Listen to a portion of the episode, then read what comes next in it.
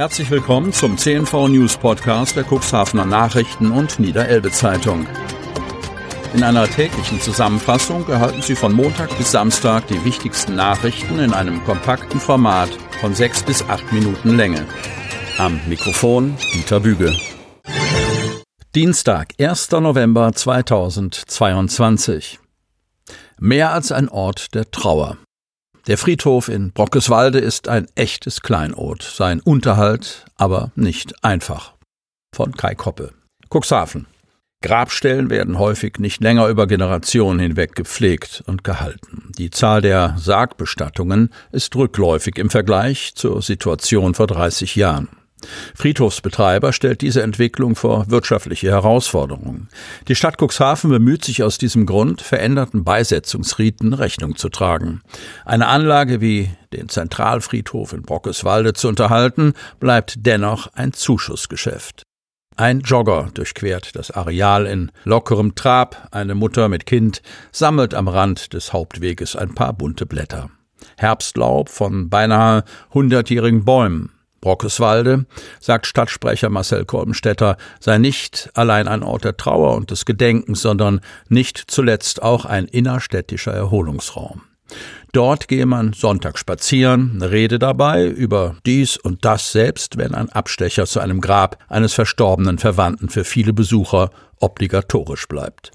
Wenn man so will, entspricht diese Nutzung exakt der Idee, die hinter der seit dem Jahr neunzehnhunderteinunddreißig existierenden Anlage steht. Cuxhaven gehörte zu Hamburg. Die Stadtväter orientierten sich seinerzeit am Parkfriedhof Ohlsdorf. Auch das Ensemble dort fast vierhundert Hektar groß ist. Die Fläche in Brockeswalde umfasst nur elf Hektar und ist dennoch groß genug, um in der Gegenwart in buchhalterischer Hinsicht für Kopfzerbrechen zu sorgen. Bei Gründung des Friedhofs gibt Horst Müller, Leiter des städtischen Referats Technische Dienste, zu bedenken, sei die Einwohnerzahl Cuxhavens wesentlich größer, die Lebenserwartung hingegen geringer gewesen als in heutigen Zeiten. Doch nicht nur, dass es damals einfach mehr Beisetzungen gab. Usus war seinerzeit auch die traditionelle Erdbestattung im Sarg. Inzwischen verfügen immer mehr Menschen noch zu Lebzeiten, dass sie nach ihrem Tode geäschert werden möchten. Eine Urne allerdings benötigt wenig Platz auf dem Friedhof. Ein Umstand, an dem unschwer erkennbar wird, dass Veränderungen in der Bestattungskultur wirtschaftliche Folgewirkungen nach sich ziehen.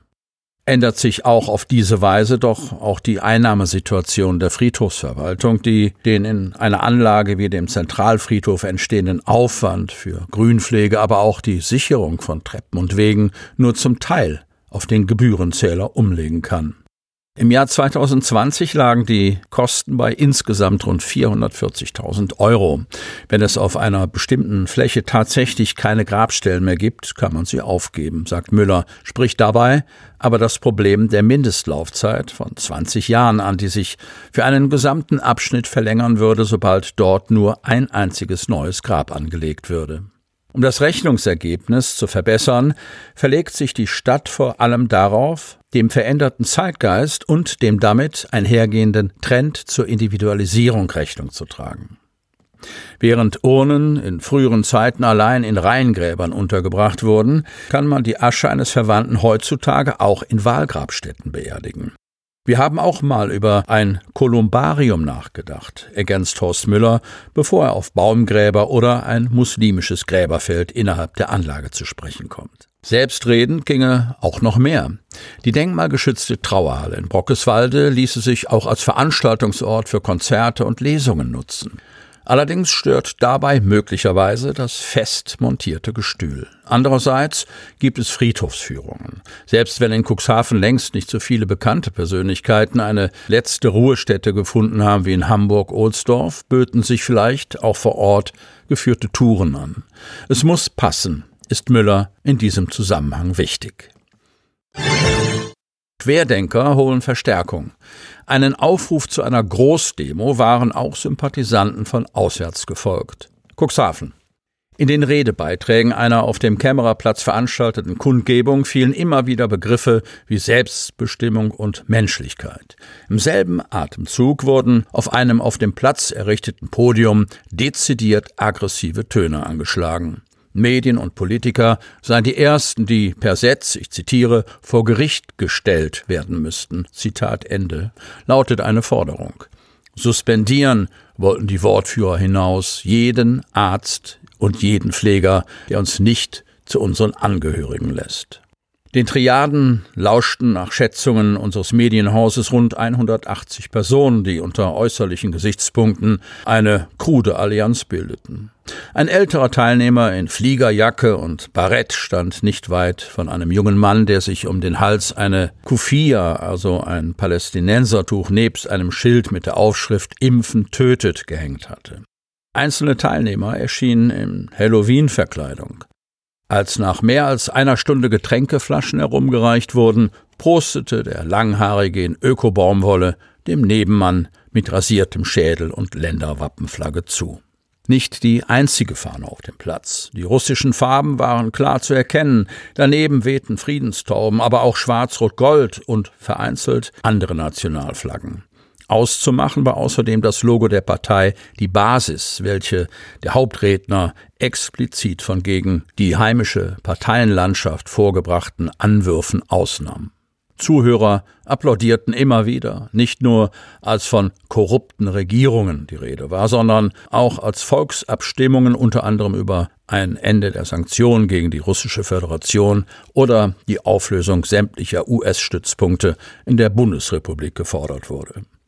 Amigo Home stand auf einem selbstgeschriebenen Schild zu lesen. Deutschland steht auf, lautete der Text auf einem Banner unter dem Podium. Dort drifteten die Wortbeiträge schließlich ins esoterisch Verwurbelte ab. Von Nanopartikeln im Gehirn war die Rede. Behauptet wurde aber auch, dass der Mensch als Gottesgeschöpf keiner Impfung bedürfe. Zweifelt nicht an der Schönheit eurer Wahrheit, hieß es schließlich, bevor sich der Demonstrationszug die Deichstraße emporbewegte. Nach Polizeiangaben verlief die Demonstration störungsfrei. Eine zweite Abschlusskundgebung wurde am Sonntag nicht auf dem Butt, sondern in der Deichstraße in Höhe eines Veranstaltungssaals abgehalten. Schon im Vorfeld hatten die Initiatoren die Demo-Teilnehmer zu einer in dem Lokal anberaumten Halloween-Party eingeladen. Die Deichstraße blieb bis neunzehn Uhr fünfundzwanzig für den Autoverkehr gesperrt. Auf Nachfrage hin gab die Polizei bekannt, dass die Sperrung abgestimmt mit der Stadt vorgenommen worden war. Sie hörten den Podcast der C N V Medien, Redaktionsleitung Ulrich Rode und Christoph Käfer. Produktion Win Marketing, Agentur für Text- und Audioproduktion.